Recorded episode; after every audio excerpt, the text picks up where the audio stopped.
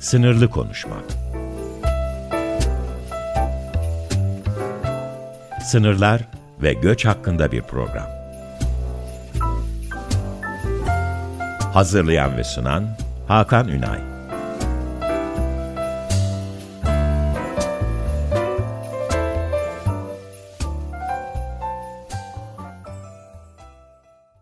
Değerli Açık Radyo dinleyicileri, Sınırlı Konuşmak programının 6. bölümüyle karşınızdayız. Ee, şimdi çok hızlıca söyledim 6. bölüm ama ne ara 6. bölüme geldiğimizi de çok anlamış değilim açıkçası. Biraz hızlı geçiyor e, haftalar. E, zaman çok çabuk geçiyor açıkçası. E, neyse ki sınırlı sınırı daha fazla konuşmak üzerine ve sınırın daha fazla konuşulması gerektiğinden hareketle çıktığımız bu yolda e, bu ilerleyiş güzel bir ilerleyiş gibi geliyor bize. En azından geçtiğimiz programlara ilişkin e, geri dönüşler e, bunu hissettiriyor. Çok olumlu dönüşler var. Hiç beklemediğimiz yerlerden dinlenildiğini görüyorum. Burada herhalde e, Açık Radyo'nun da dinleyici kitlesinin e, geniş olmasında büyük bir etkisi var.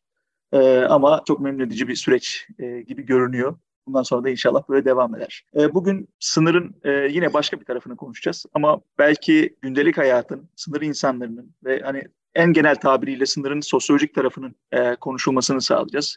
Ama bakalım sohbet bizi nereye götürecek? Bugünkü konum e, sevgili Ferhat Tekin Hocam. E, öncelikle hoş geldiniz hocam. Hoş bulduk. Teşekkürler Hakan Bey. E, hocam öncelikle aslında her konuma sorduğum gibi size de aynı soruyla başlayacağım.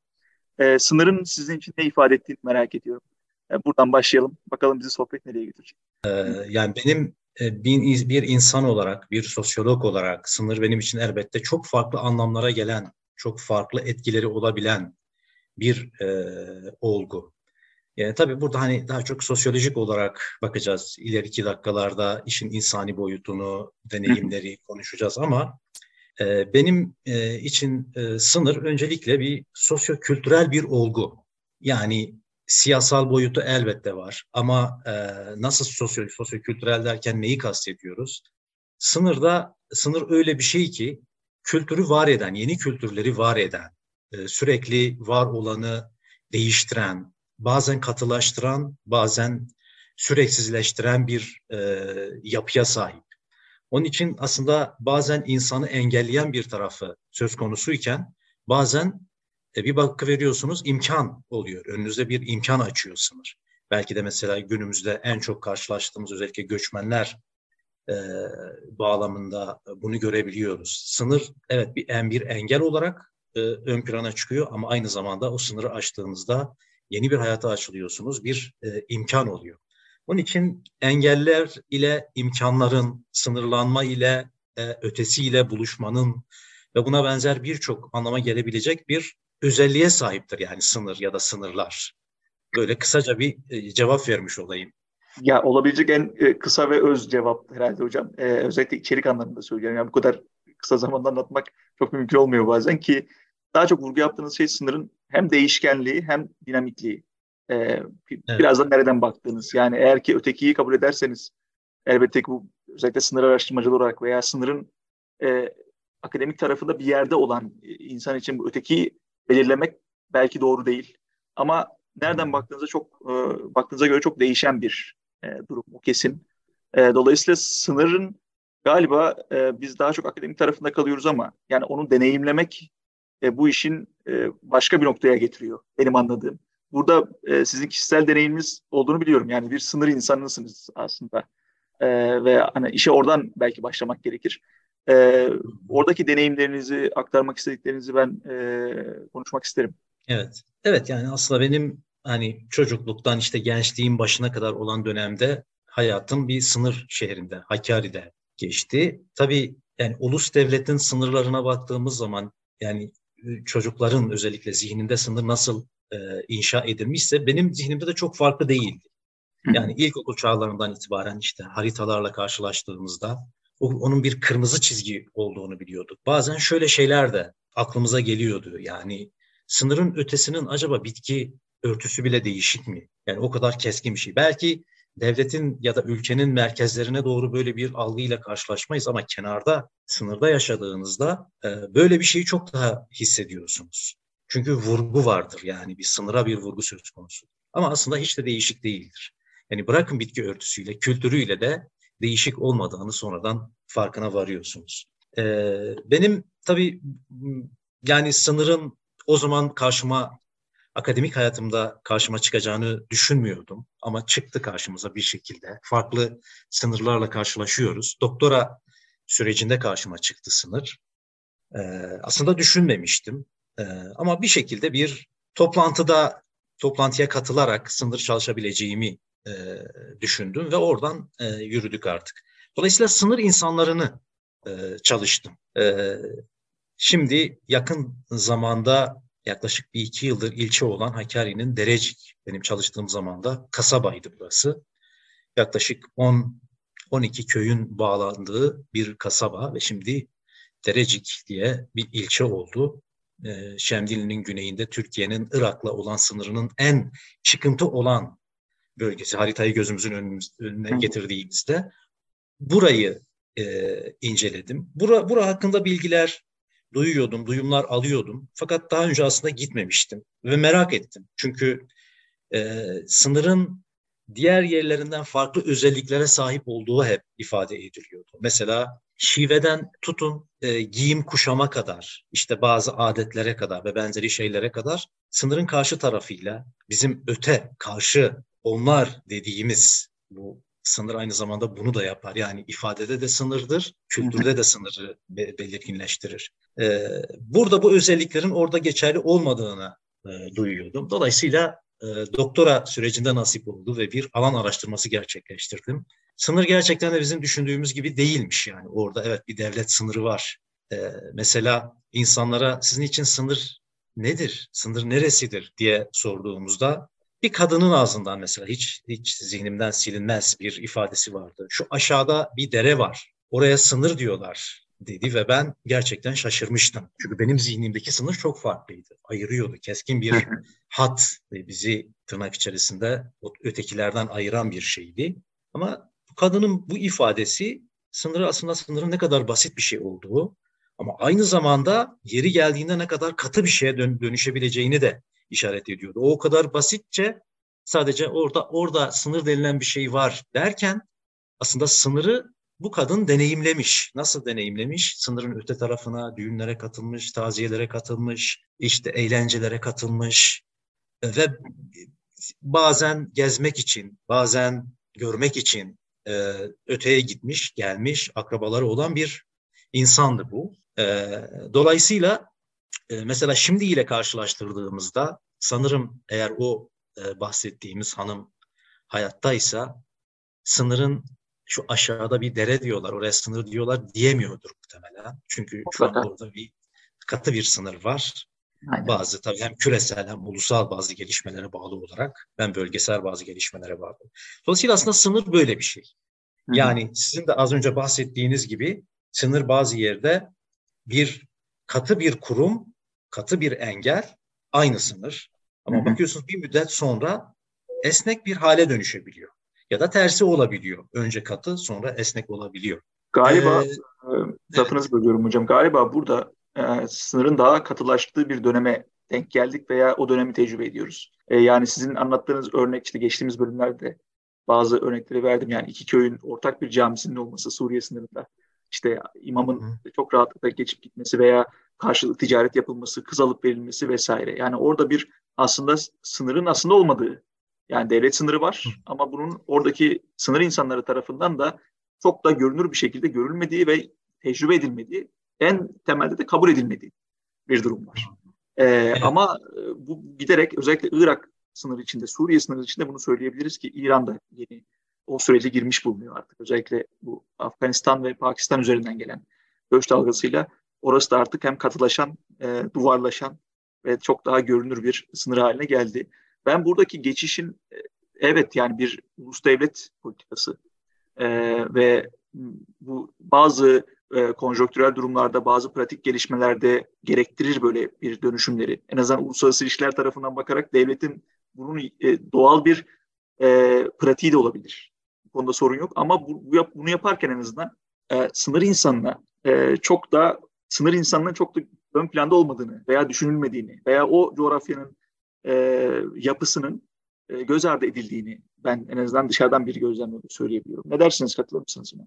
Evet aslında bunu zaman zaman hala böyle diyalog halinde olduğumuz sınırda yaşayan insanlar var. Mesela sınır sizi son gelişmeler, katı sınır politikası ya da güneyde ve kuzeyde işte duvarlar. Ben du- duvarın inşa edildi hem e, İran Türkiye sınırındaki hem Suriye'dekini çalışmadım. Yani bilmiyorum tabii uzaktan gördük ama duvar olmasa bile Türkiye-Irak sınırında katı bir sınır politikası var. Mesela şundan şikayetçiler. Eskisi gibi ticaret yapamıyoruz diyorlar. Evet. Tabii burada ticareti tırnak içerisine almak lazım.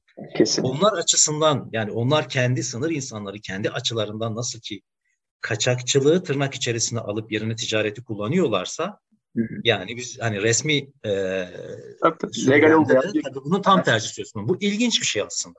Mesela bunu gerçekleştiremediklerini ifade ediyor. Ya da e, kendileri açısından mesela güvensizleştiğini ifade ediyorlar.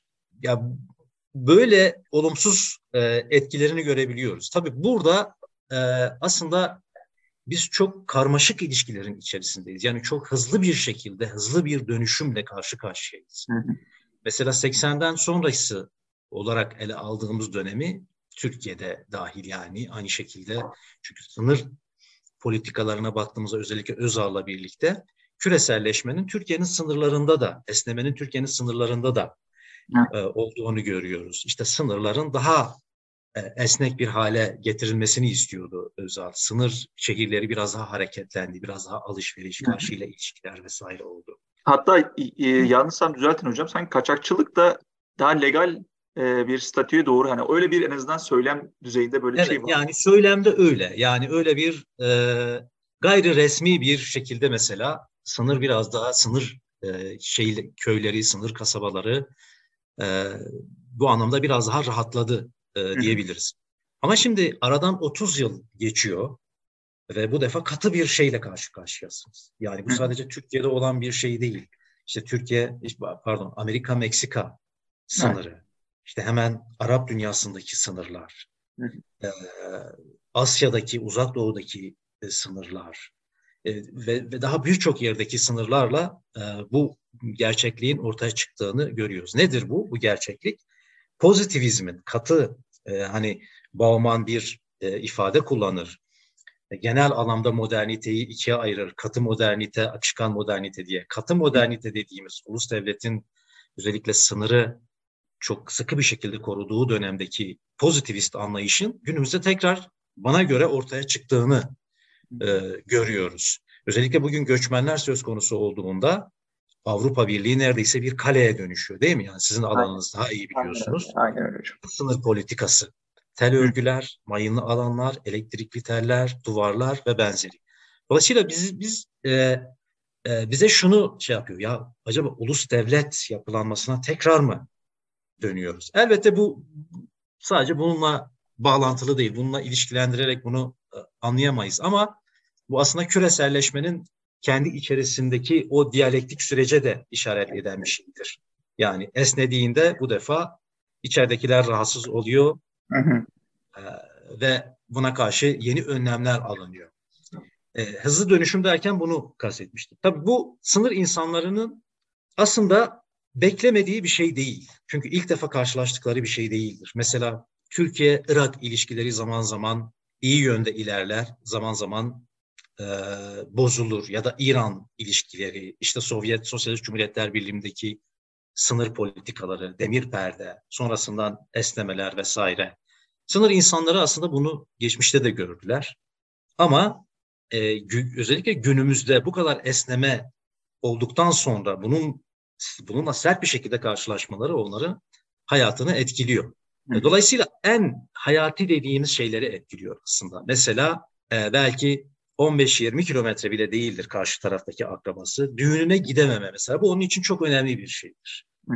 Mesela mesela bir akrabasının karşı tarafta ölmesi ve taziyesine gidememesi bu onu çok ciddi olarak yaralayan bir şeydir. Evet pasaportla gidilemez mi? Gidilir. Ama o bürokrasi, zaman ve uzun bir yolculuktan sonra varabilir oradan. Ama kestirmeden giderse değil mi? Yani daha önce bu şekilde gidiyordu o insanlar. Gidiyorlar, Özellikle yani. kadınlar. Mesela kadınlar burada çok önemli bir boyuta sahip. Kadınların sınırla ilişkisi. Katılaştırdığınız andan itibaren özellikle eğitim görmemiş kadınlar bu imkanlardan daha az yararlanıyorlar. Ee, ve dolayısıyla pasaport almaları, işte sınır kapılarından geçmeleri, kontroller, vizeler ve benzeri şeyler. Ama daha e, esnek olan dönemlerde sadece bir izin belgesiyle alıp hemen sınırın karşı tarafına geçebiliyorsunuz. Ya da en temel yine hayati dediğimiz mesela en temel şeyler karşı taraftan bir ürün almak. Bu taraf şehir bu taraftadır ama 100 kilometre içeridedir. Ama siz karşı tarafa gidip 5 kilometre 10 kilometre içeri gidip akrabalarınızı da görüp oradan ihtiyacınız olan şeyi de alıyorsunuz. Bu hani benim hadi belki e, ma, bu makro düzeyde tabii ki baktığımızda önemsiz olabilir. Ama devlet sınır duvar çekerken, sınır katılırken elbette ki sınır insanların bu ihtiyaçlarını göz ardı etmemeli. Kesinlikle evet. göz ardı etmemeliydi. En azından e, iç, yani alanın içinde bulunan veya orayı deneyimlemiş ki siz yani oradan çıktınız. Oranın yapısını, sosyal yapısını çok daha iyi biliyorsunuz. Ben de sahaya gittiğimde işte e, daha çok biliyorsunuz o da hani duvarlar ve belki de işte o duvarların etkisini e, ölçeceğimiz bazı çalışmalar da şimdi planlıyoruz. Orada da göreceğiz. Ee, bahsettiğiniz büyük ihtimal bütün e, nüveler orada bizzat olacak. Yani işte ekonominin etkilenmesi, e, kendi aralarında ticaret dedikleri ve yıllardır aslında e, belli aşamalarla oluşturulmuş ve artık bir rutine binmiş, rutinleşmiş e, meselelerin e, değiştiğini, engellendiğini görüyoruz. E, ama en çok da e, benim en azından e, dikkatimi çeken şey, evet yani oradaki bir ekonomik yapının değişimi var veya engellenme durumu var. Ama buna dair yeni önlemler getirilebiliyor. Yani insanoğlu ona uyum sağlayabiliyor. Ama kültürel yapı herhalde yani o karşı tarafla kültürel ilişkiyi kuramamak, o sosyal yapının devamını getirememek ki bahsettiğimiz e, yani 10 yıllar öncesinden itibaren oluşturulan bir süreç. En büyük etki orada gibi görüyorum ben. Yani en büyük sıkıntı orada gibi. Ee, aslında bizim şikayetimiz veya derdimiz de o biraz. Ee, sınır insanı dediğimiz şey ülkenin içinde farklı bir konum gibi görmüyoruz. Ülkenin içinde o yapının bir parçası ve o yapının parçası zaten e, diğer ülkenin yapısıyla ortak bir coğrafyaya, ortak bir kültüre, ortak bir hafızaya sahip. Ve o hafızanın etkilenme durumu var. Yani bir hafıza kaybına yol açabilecek politikalar bunlar sanki. Ee, bilmiyorum burada ekleme yapmak istediğiniz bir şeyler var mı burada? Tabii ki o kültürel bağın bir kere e, koparılması belki de en temel mesele. Ama uzun vadede belki böyle düşünmüyorlar. Yani hani bir, bir koparma. Çünkü hani o sınır aynı zamanda katı bir şeydir fakat daha sonra esneyebilir. Zikzaklı bir yapıdır aslında sınır dediğimiz, olgu, sınır olgusu dediğimiz şey zikzaklı bir şeydir. Döngüsel bir şeydir. Bunu aslında fark ediyorlar.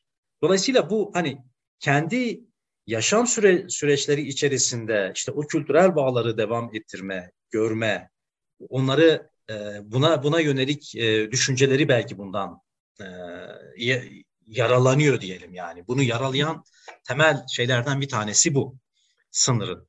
Tabii sınır insanları devletçi bakış açısından sınıra bakmazlar. Yani bizim belki de hani e, üzerinde durmamız gereken şey bu. Yani Ankara'dan, Konya'dan, Kayseri'den sınıra baktığımız gibi işte Hakkari, Şırnak'tan, Hatay'dan, Hopa'dan e, sınıra öyle bakılmıyor aslında. Sınıra gidip görmediğiniz zaman e, sınırın herkes tarafından, bütün ulus tarafından bu şekilde algılandığını e, düşünürsünüz. Ama öyle değil. Bu, bu sadece bir sosyal bilimci için değil, aynı zamanda bir memur, bir asker, bir polis de sınıra gittiğinde aslında bunun farkına varabiliyor. Bunu zaman zaman konuşuyoruz. Yani zaman zaman böyle e, şeyler söz konusu olduğunu. Evet yani e, hatta yakın bir zamanda e, bir memurla bir görüşmemiz oldu. Ya biz hep böyle düşünürdük diyor yani. Hani acaba hani bu, bu eğer kaçakçılık yapılıyorsa devlete mi bir başkaldırı söz konusu? Böyle bir algı söz konusu. Ya da buradaki adam neden benim gibi sınıra bak? Aslında onun e, sınırla çok bir problemi yok. Yani siyasal anlamda ulus devlet sınır insanlarının sınır e, sınırla çok bir ilgisi şeyi yoktur, derdi yoktur. Ama katı sınır politikasıyla derdi vardır. Sınırlar ortadan kalksın, ben özgürleşeyim gibi bir, bir şeyi yoktur. Böyle düşünmez. Ama esnesin, hayata kapı aralasın diyor yani. Ekonomiye, kültüre. Yıllardır, yıllardır devam eden o süreci kesmemek. Yani kendi açısından da oradaki toplum açısından da, sınır insanlar açısından da aynı şey geçerli. Ee, evet. o, o kesinti herhalde en büyük engel. Burada e, politikalardan bahsederken benim aklıma ironik bir şey, fotoğraf geliyor gözümün önüne. Şimdi duvar üzerine çok çok konuşuyoruz. Belki dinleyicilerimiz de artık hep aynı şeyi konuşuyoruz ama mevcuttaki politika bu. Mevcuttaki pratik bu. Geçtiğimiz programlarda da çokça değindik yani.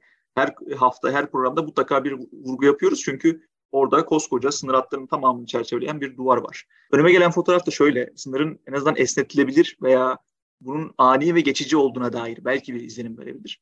Ee, Suriye sınırında e, Türk Silahlı Kuvvetleri'nin işte askerimizin sınır ötesi operasyonu için inşa edilen duvar bloklarından dörder tanesi kaldırılmış.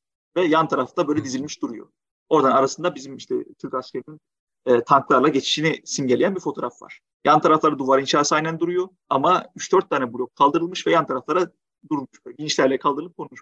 Dolayısıyla benim için çok ironik bir fotoğraf bu. Birincisi sınırı katı yapıyorsanız e, onun kaldırılabilir yani e, oradan çıkarılabilir bir böyle sanki yapboz parçası gibi e, çıkarılabilir bir olgu olması benim dikkatimi çekmişti. İkincisi de bunu Ulus Devlet kendi amaçları için dış politika olabilir, güvenlik olabilir ne derseniz bunun adına kullanılabildiği, e, sınırın kullanılabilirliği araçsallaştırıldığı da benim dikkatimi çeken bir olguydu. Dolayısıyla belki hani sizin orada e, çok uzun süreli böyle bir kesinti amacı, kültürel kesinti amacı olmama e, yorumunuza katılabilirim. E, belki kısa süreli olacak, belki bir süre sonra o duvarların kalktığını, belki esnetildiğini göreceğiz. Ama bu konuda bilmiyorum. Geleceğe dair sizin e, öngörünüz ne olur, yaklaşımınız ne olur? Ben aslında az önceki söylediklerimi duvar için söylememiştim ama iyi ki hatırlattınız yani güzel oldu. Ben çünkü duvar farklı bir şey. Duvar gerçekten zihinlere de duvar örüyor ve umutsuzluğa neden oluyor. Şu an yapmak istediğim gidip Suriye, Türkiye sınırına örülen duvarı çalışmak. Yani buradaki insanların duvar hakkındaki düşünceleri, algıları, geleceğe yönelik düşüncelerinin ne olduğu, ne hissettikleri. Bunu şey yap, e, çalışmak istiyorum. Ama e, çünkü merak ediyorum gerçekten acaba nasıl? Çünkü e, belli bir şeyden sonra görüşünüz de kapanıyor. Görüş kapandıktan sonra bu algıda neler oluşturuyor? Artık bayramlarda daha önce işte 90'lı yıllarda sık sık gördüğümüz sınırın karşı tarafında arada ter örgü var ve birbirlerine bayramlarda hediye atarlar terlerin üzerinden değil mi? Evet, evet. Yani çok her her bayramda benim gerçekten hani zihnimde yer etmiş, somutlaşmış görüntüler bunlar. Şimdi e, tabii farklı bir durum oldu yani son yıllarda Türkiye-Suriye sınırında. Ama bunun kalıcı olması durumunda bu insanları nasıl etkileyecek? Bu çok aslında tahrip edici bir şey. Ee, yine yine de yine de iyimser e, olmak gerekir diye düşünüyorum. Yani e, bu duvar şu an bir misyonu yerine getiriyorsa misyonunu yerine getirip sonra çünkü çünkü hayatın akışına uymuyor bu. İnsana aykırıdır aslında. Evet güvenlik nedeniyle olabilir, uluslararası politikalarla ilgili olabilir. Evet ama bu hep böyle süremez. Bu hep böyle sürerse hayatı çekilmez hale getirir. Öncelikle sınır sınırda yaşayan insanları ve içeridekileri de genel olarak da çekilmez hale getirir. Dolayısıyla yani öl, ölümsüz duvar denilen Berlin duvarı bile yıkıldı değil mi? Yani büyük bir şölenle yıkıldı. Ben bunları biraz daha geçici görüyorum. Biraz daha geçici, biraz daha konjüktürel duvarlar olarak görüyorum. Yine hayata, ilişkilere, öte, öteyle buluşmaya yol vermenin, problemleri çözmenin yani ne dersek hangi problemler e, sınır çatışmaları diyelim, terör problemleri diyelim, ne dersek diyelim bunların çözülüp yine hayata ve öteyle ilişkiye, kültürel çeşitliliğe, zenginliğe e, yol vermek gerektiğini düşünüyorum. Ne güzel e, bitirdiniz hocam. En azından umut dolu bir bitiriş oldu. E, aslında aslında hepimiz aynı fikirdeyiz, aynı düşüncedeyiz. E, duvar deyin, oraya önlem ne olursa olsun. Orada somut işte bir e, tahkimat koyduğunuz zaman bunun sonucu hiçbir zaman olmayacaktır. Dolayısıyla e, bu umudu herhalde dinleyicilerimizle beraber hep beraber yaşamalıyız diye düşünüyorum. E, çok teşekkür ederim değerli katkılarınız için. Süremizin sonuna geldik. Sizi konuk etmek, sizle sohbet etmek çok değerliydi. Çok sağ olun. Ben çok teşekkür ederim Hakan Bey. Bana e, sınırla ilgili düşüncelerimi dillendirmeye imkan tanıdığınız için size çok teşekkür ederim. Dinleyicilerimize buradan selamlıyorum. Sağlıcakla kalın diyorum. Çok teşekkür Ee, çok memnun oldum. Ben de çok, çok memnun oldum. Değerli dinleyicilerimiz e, dinlediğiniz için teşekkür ediyoruz. Haftaya yine aynı saatte, aynı günde buluşmak üzere. Hoşçakalın.